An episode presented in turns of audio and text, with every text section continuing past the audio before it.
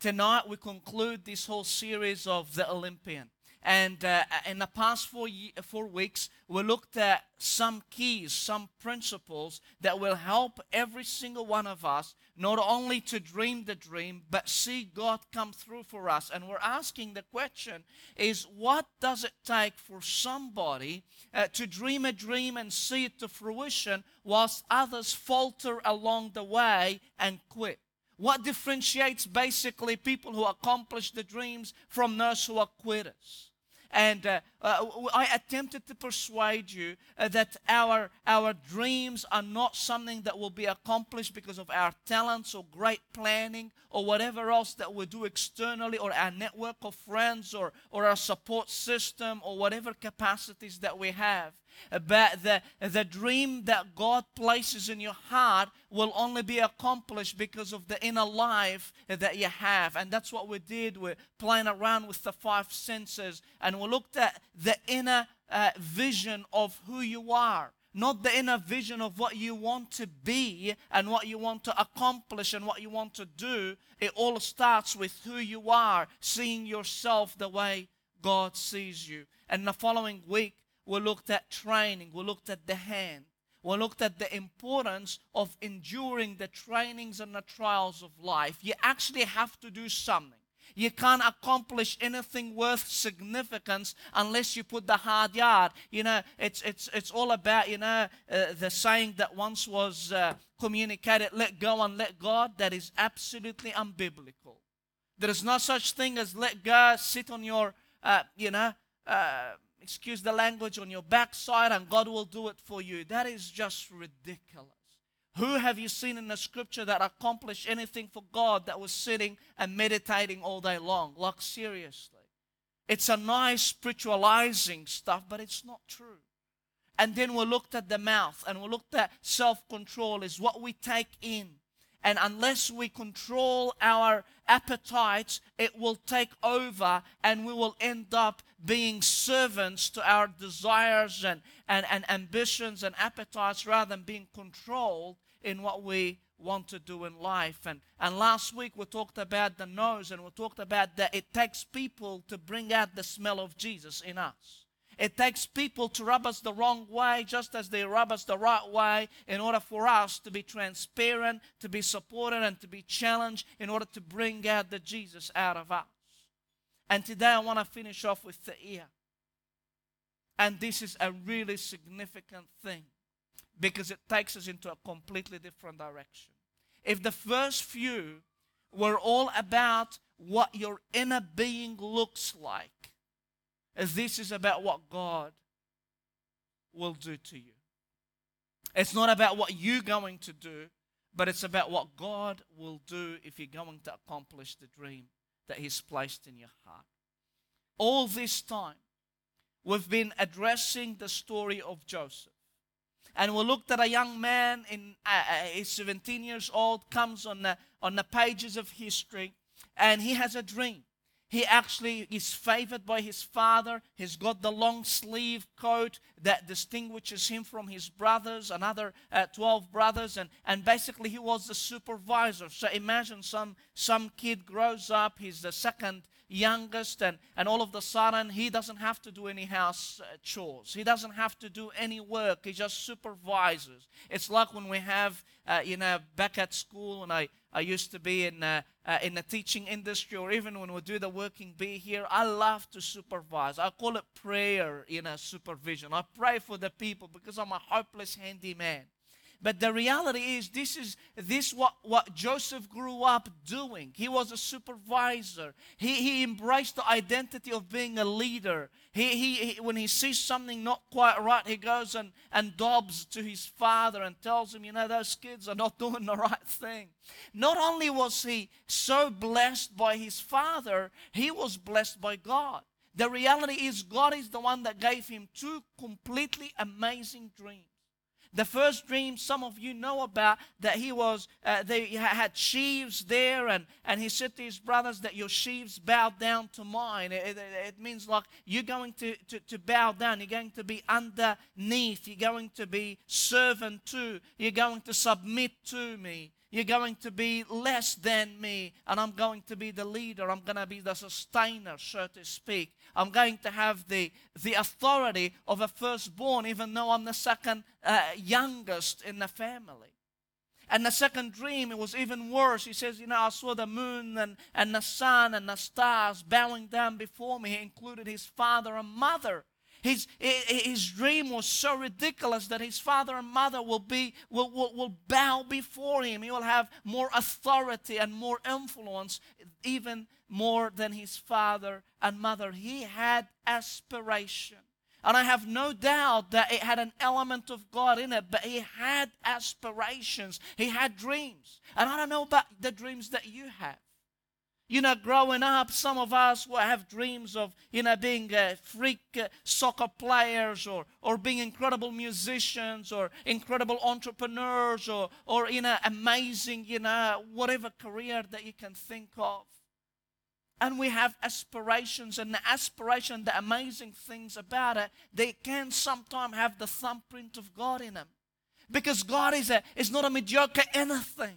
God doesn't just want you to be a bum, sorry to say that, but, God doesn't just want you to sit in a corner and be a nothing. God has lavished gifts and talents and opportunities and people around you to make you something of significance and of influence in your world. He doesn't want you to be a waste of oxygen. He wants you to make a difference in your world. But sometimes our aspirations can keep us from our God inspirations. And God took Joseph and said to him, listen, your aspirations are great, but you don't have the right depth to see the breadth of my vision for you. You don't have the right depth to see the breadth that I have for you. And listen, some of us tonight, including me, need to be reminded that the depth of our being determines the breadth of our influence. And you can trick people around you, but you can't trick God in giving you what He desires for you to have. God would say, here it is. I'm so desperate for you to do this. I'm so desperate for you to be this, but I can't until you allow my spirit to make a difference on the inside of you, because otherwise that will ruin you, not bless you. I remember in 1996 in particular, it was around April 1996, I had an experience of God through my quiet time that I've never had since and I've never had before. But it was so clear. God gave me a significant vision of what the future looks like. And I was thinking, bang, this is going to happen in no time. And the reality was, for 9 years, that vision did not come anywhere near fruition. It's not that God didn't have it there for me, but I wasn't ready for that. My depth, my relationship with God, my inner life would not allow God to do something to me, give something to me that would ruin me for the rest of my life. And you too. You will not see what God planned for your life until you allow Him to clean what's on the inside. It could be something that's stopping the flow of God's blessing over your life. And you can be talented, you can be gifted, you can be supported. But I tell you, if God shuts a door, no one can open it. And Joseph, God said, I'm going to take you to Egypt, brother. I'm going to take you to Egypt. I'm going to clean you up so that I can see the dream that I have for you come to fruition. And Joseph goes to Egypt as a slave and then gets lumped in a prison, so unfairly, so unjustly treated. But that leads to him becoming the second in charge in all of Egypt, which now it's no big a deal. But back then it was the most powerful country in the world, the known world at the time. And then his brothers, just as it was said that there was a famine for 7 years, after 7 years of plenty, and his brothers came from Canaan to Egypt and sought to purchase food in order for their survival. And believe it or not, without knowing who that man, the Lord that looked after the food, they literally bowed before him, fulfilling that dream that God has given him, because God has put it in his heart, but he couldn't receive the dream because he wasn't prepared for the dream. Don't blame God for not doing for you what he promised to do because you're not ready. Allow him to look after the depth, and then you see the brothers coming and bowing. And he was used dramatically to save his family from the famine, from destruction. And not only that, but he asked them to come and bring the father, Jacob, to come around and stay in an area called Goshen. And he provided for them food. They had no worries whatsoever, while everybody else back home probably was struggling. And here we come to a point in the story, what I want to finish with.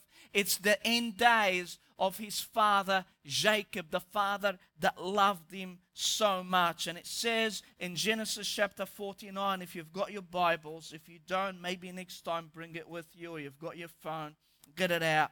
Sometime later, Joseph was told, your father, that is Jacob, is ill.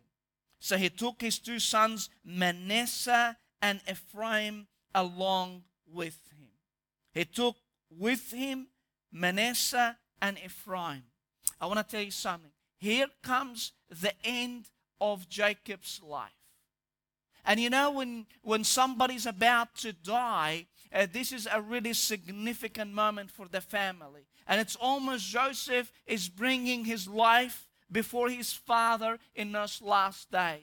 And he's saying, this is what happened to me in life thus far. What is the significance of his both children, Manasseh and Ephraim? I'm going to read you a couple of verses that shares the meaning of the names Manasseh and Ephraim from the book of Genesis chapter 41, so several chapters earlier. It says this, chapter 41 and verse 51. It says, Joseph named his firstborn Manasseh and said, it is because God has made me forget all my trouble and all my father's household. The first blessing that Joseph brings to his father is, listen, I was so badly treated. I was so badly mistreated. I was so hurt by my brothers. I was so hurt by circumstances of life. I was betrayed. Nobody else has been betrayed like me. But praise God, he made me forget my problems, my suffering, my bitterness. He made me forget. That means God has healed me. That's what he's saying. He's saying, I come here as a person who's been healed by God's blessing, by God's favor, by God's abilities to remove that which was eating me from the inside. And then in verse 52, it said, the second son he named Ephraim and said, it is because God has made me fruitful in the land of my suffering. God has made me fruitful in the land of my suffering. Joseph was saying to his dad, God is God Almighty, who can turn things around, who can take something so bad and turn it into something so good. He can take a land of suffering and make me fruitful, not outside the suffering, but in the midst of the land of my suffering. He's saying, I look at me now. I was sold as a slave with no hope, with no future. And look at me now. God has brought amazing blessing into my life. It's almost like Joseph is saying, what more could have I asked for? You see, as parents, and that might embarrass my kids, but I'm going to live with it. It's my last sermon for a little bit. And you know, we say, you know, it doesn't matter what job you have, doesn't matter what ministry you have, doesn't matter what friendship you have, but the thing that blesses your heart like nothing else are your children. You're willing to give everything up. There is nothing compares to having, and this is exactly what Joseph said. What else could I have asked of God? He's filled every human aspiration. Every human aspiration that I have, God. So Joseph was going to live the rest of his life doing what?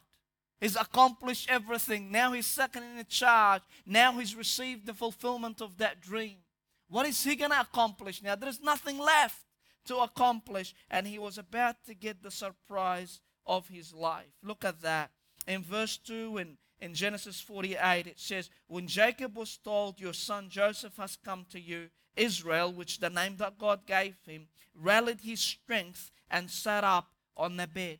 Jacob said to Joseph, God Almighty appeared to me at Luz in the land of Canaan, and there he blessed me and said to me, I'm going to make you fruitful and will increase your numbers. I will make you a community of peoples, and I will give this land as an everlasting possession to your descendant after you. He says to Joseph, listen to me, brother or son. I'm about to put you in the picture that you may have missed. You are Joseph and you've got children, and it seems like you accomplished every human aspiration that you may have wanted and longed for. But I want to give you the bigger picture of what really God wants to do. I want to let you know that the picture where you sit is a picture that is beyond you, and it started before you. You're just a person in the story. You're just a member on the scene. You are not the scene. You got to know, Joseph, that even though you've got your aspirations, God wants to take you above that which is human and wants to lift your eyes beyond yourself and take you to the next level to know the bigger picture. Joseph, you are fruitful, not because you're fruitful, because back then God looked at me before you were anything, and God said, I'm going to make you fruitful and increase your numbers. The reason why God gave you Ephraim and made you fruitful, Joseph, not because of you, but because in the bigger picture, God intended for our family to be fruitful and to multiply and to be community of people that we're going to bless the nations, not just our nation. We're there for a greater purpose. We are, Joseph, just look beyond the two children. Just look beyond the glory that you've experienced, because I have such a bigger picture than you've ever imagined. You had a little dream that you'll be the leader, the firstborn in our little family back in Canaan.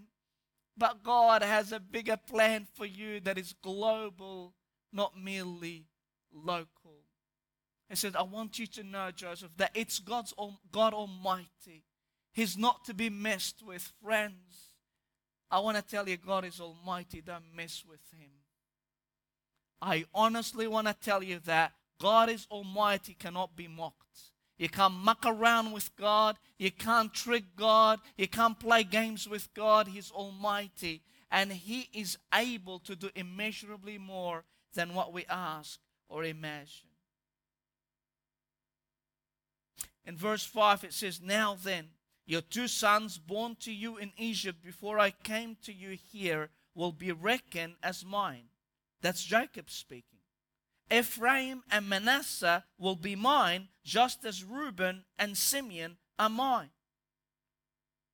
It's like, what? All of a sudden, the grandfather is claiming adoption of the two young kids, the two kids of Joseph. And not only putting them as the end of the line of his descendants, he's putting them as the first and the second in the family tree. He's saying they're going to be like Reuben, the firstborn of Jacob, and Simeon, the second. He's saying, I am adopting your children. That's freaky. I'm adopting your children. The first thing that Joseph realized right away, that if his father is adopting Joseph's children, those children going to make up the tribes of Israel. That means Joseph, the one, becomes two. That means Joseph become the firstborn, which he had dreamt a long time ago. Because the firstborn had the double portion. He was the main person, and here Joseph is given the opportunity. Not only that, just think with me. Israel or Jacob became the nation that God blessed the world with. They are the nation that God promised Abraham, Isaac, and Jacob. And look at this. Joseph doesn't become an extension of Jacob. Believe it or not, in that instant, Joseph came alongside and partnered as equal with Jacob. It's like Jacob is providing for God's nation and the nation's 10 tribes, and here we've got Joseph providing 2 tribes. All of a sudden, not only Joseph was one of the people that are going to impact the nations, he came alongside Jacob, equal in impacting the dream that God has. All of a sudden, Joseph realized, I'm not just the firstborn. I am now with my dad, God, partners in fulfilling the big picture and the dream. Is it any wonder that it continues here? It just seems like out of the blue. Jacob says to Joseph, it's completely out of context, so to speak. It says, as I was returning from Paddan, to my sorrow, Rachel died in the land. Rachel is Joseph's mother, Jacob's favorite wife, in the land to Canaan. And you hear favorite wife, there shouldn't be many, but he had. In the land of Canaan, while we were still on the way, a little distance from Ephrath, so I buried her there beside the road to Ephrath, that is Bethlehem. And then the following thing, it says, when Israel saw the sons of Joseph. It's like, what was that interruption about? Like, why you bring your wife, your dead wife, into the equation right here? Like, what is that all about? He's saying to him, listen, if your mom was here, I would have had so much more children possibly. But now you are taken over, and with your wife, you're like replacing me and your mom in providing partners for that dream that God had for our family. Wow. Wow, wow. Is it any wonder that God takes our little aspiration and turns it on its head to a whole new level of God inspirations? Your dream, friends, in this world is that big compared to what God wants to do in you. Look at the bigger picture of where God wants to put you. It says, it says they are the sons God. You know, when Israel saw the sons of Joseph, he asked, "Who are these?" He couldn't see, just like his father couldn't see properly. So he needed people to be pretty close to him. They didn't have short distance glasses and the like. So he needed to bring those kids pretty close. And then Israel said, "Bring them to me, so I may bless them." Now Israel's eyes were failing because of old age, and he could hardly see. So Joseph brought his sons close to him, and his father kissed them and embraced them. Israel said to Joseph, I never expected to see your face again, and now God has allowed me to see your children too. Then Joseph removed them from Israel's knees. They were about 20 or something, because Jacob at this time has been in Egypt for 17 years. Joseph had those kids before his father came. So they were in their 20s, so they weren't sitting on Jacob's knees, but they're close to Jacob's knees. And Joseph removed them out of the way. And this is so incredible. And Joseph bowed down with his face to the ground. Ah, my God, if you get this. Some commentators say, what was this all about? It doesn't make sense. It is so obvious what Joseph was doing. Do you think Joseph has forgotten the dream? That he wanted his brothers and the moon and the star, his mom and dad, to bow before him? He wouldn't allow that. It says, God has fulfilled the dream of making over and above, giving me over and above than what I expected. I am now co-partner with my dad, but I want to tell you something. My heart is now different. I don't want you, Dad, to bow down to me. Here I am. I bow down to you in humility, because I tell you what, if you allow God's Spirit to change you from the inside, If you allow him to work on your depth, he will give you breadth you've never experienced in your life. Joseph, as soon as he sees way beyond his wildest dreams, a fulfillment of dream he's never had, he bowed down, not wanted anybody to bow down to him. And until you're able to see God change your inner being to be a man of humility or a woman of humility, a person that doesn't want things for ourselves but want a blessing for others, God will never give you the extent of the blessing that he wants to give you. God saw through Joseph, said, I know, Joseph, you no longer want anybody to bow. You don't want to be the big deal. You just want to serve. You want to be part of the bigger picture. And now I bless you beyond your wildest dreams. Don't ever forget. God changed Joseph around in order to take him to a level he had never dreamed of. And then Joseph took both of his children, Ephraim on his right toward Israel's left hand, and Manasseh on his left toward Israel's right hand. So, if I'm sitting in front of you like that, my left is your right, and my right is your left.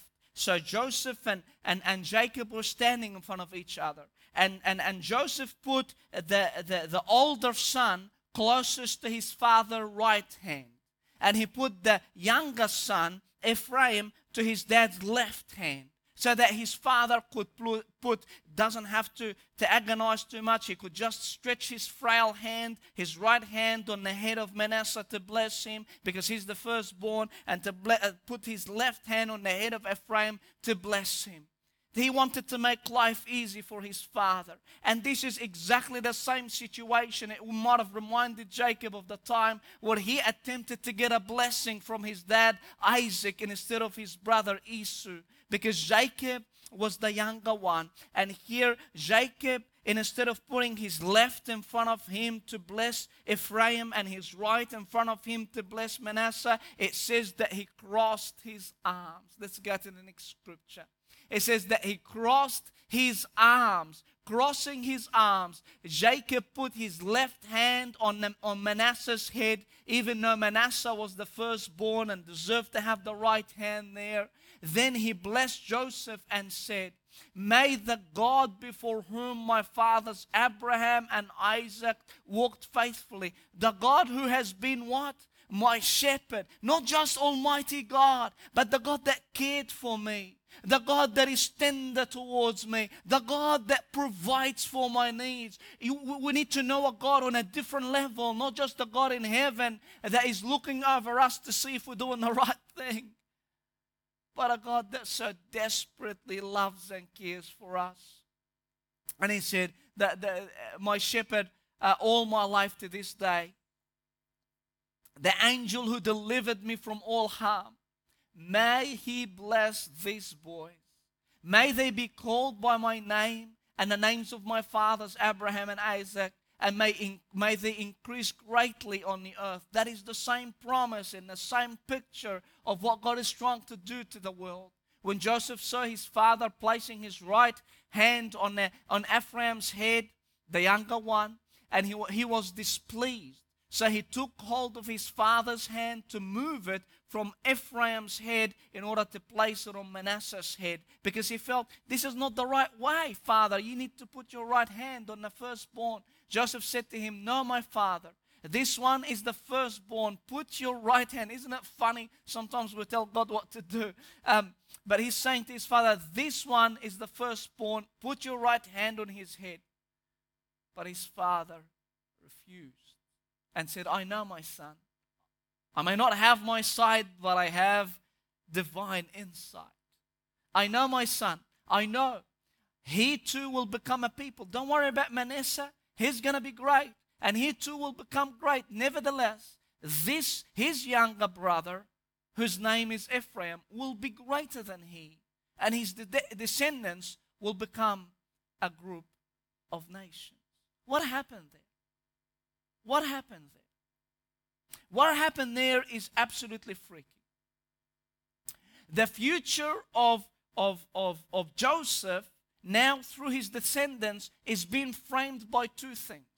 is being framed by the word of God, the prophetic word of God that said to Jacob that your children will multiply and be fruitful and increase, yeah? And there will be a group of nations or a community of nations, if you like. It's the same words. The destiny of the children of Joseph is framed by, number one, the prophetic word that Jacob heard from God. It's almost like our scripture, where our lives and our futures are framed first and above all by the prophetic word in the scripture, by what God says in the scripture about you. But look at that second one. They were also, their future was dependent on the prophetic word that Jacob actually spoke over them. The reality is this. When Esau was replaced by Jacob, it was God who said to his mother that the younger will be greater than the older. When Ishmael was replaced by Isaac, it was God's prophetic word to his parents that Isaac is the promised man. When we see here Ephraim and Manasseh, there is no mention in the record of the scripture that God said that Ephraim should be greater than Manasseh. It's not written. So where did that come from?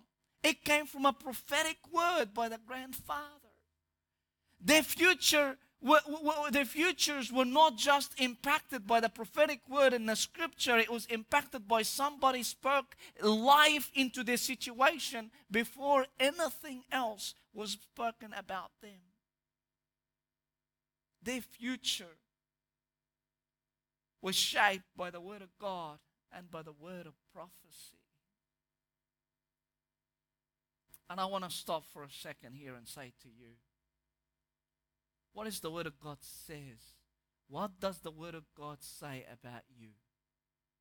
And what are the prophetic words that God shared through people about you? I know people freaking out, prophetic word, or just that sounds loopy. Jacob created a future for those two. Not because it was written, but because he prophesied it into being. What are you prophesying over others? First of all, what life are you giving others? What are you speaking over others? And secondly, what is God speaking to you and about you? Not just through the scripture, but through words of prophecy. But Israel reached out his right hand and put it, we said that. And in verse 15, I think, is that the next one? Yeah. In your name, it says, he blessed them that day and said, in your name will Israel pronounce this blessing. May God make you like Ephraim and Manasseh, so that he put Ephraim ahead of Manasseh. Did you get this?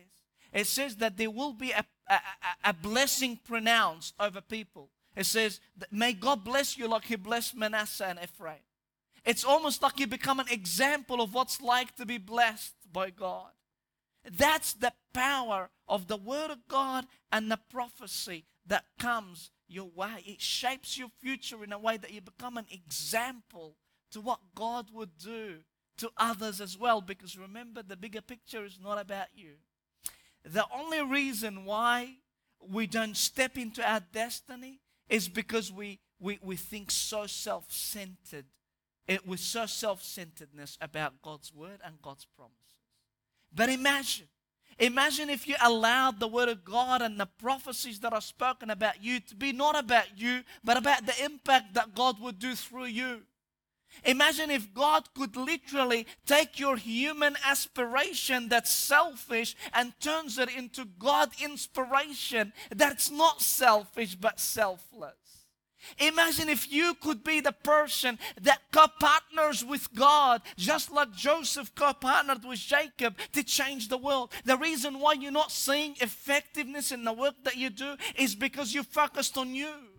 The reason why you're not seeing miracles happen through you is because it's all about you. Until God sees you able to bow down, until God sees you able to sit think about others and the bigger picture that God has for His world, unless your heart yearns for what breaks God's heart, unless you go out of your way to fulfill and want to fulfill God's purposes for your life, you will always remain with your human aspiration frustrated, not fulfilled. Would you step outside your aspiration tonight? Because God takes the most ordinary people and He creates such an extraordinary vision for their future. We were praying this morning for everybody that was touched by God last night in our camp. And came a time where I felt God so heavily say to me, don't just pray for their protection. Because that's great, but I don't want you to just pray for their protection, but I want you to pray for their influence. If only we see what God wants to do in us, it will be mind-boggling. God has so much in store for you and for me than we could ever imagine, but the only reason we're not seeing it is because we're so self-centered.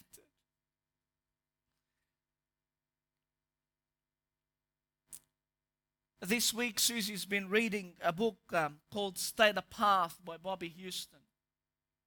Bobby Houston and Brian Houston, obviously, they are phenomena.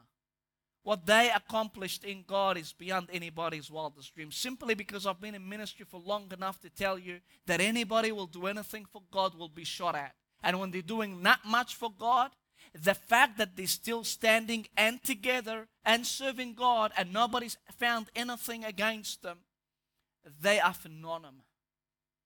But they haven't been always like that. Susie reads a story about Bobby about over 20 years ago when she went to a women leadership conference and she the call came up to come to the front and receive prayer if they needed to, and there were about 200 people, and she wasn't known. Nobody knew about her.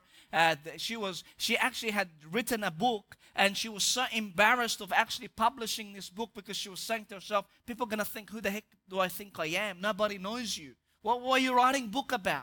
So she put it in a drawer, and she was there, and she said that she had her hands over her face and praying and crying, and this particular woman went to her. She didn't know her at all and started prophesying about her and about her future, and there is a page and a half in the book. Every word, obviously, was recorded, what that lady said about her. And she said to her, you have a story that you've tucked away because you have no confidence, but the world needs to hear it. And she said to her, your husband is a faithful man, and he's going to be a man of influence. They had nothing. They had done nothing.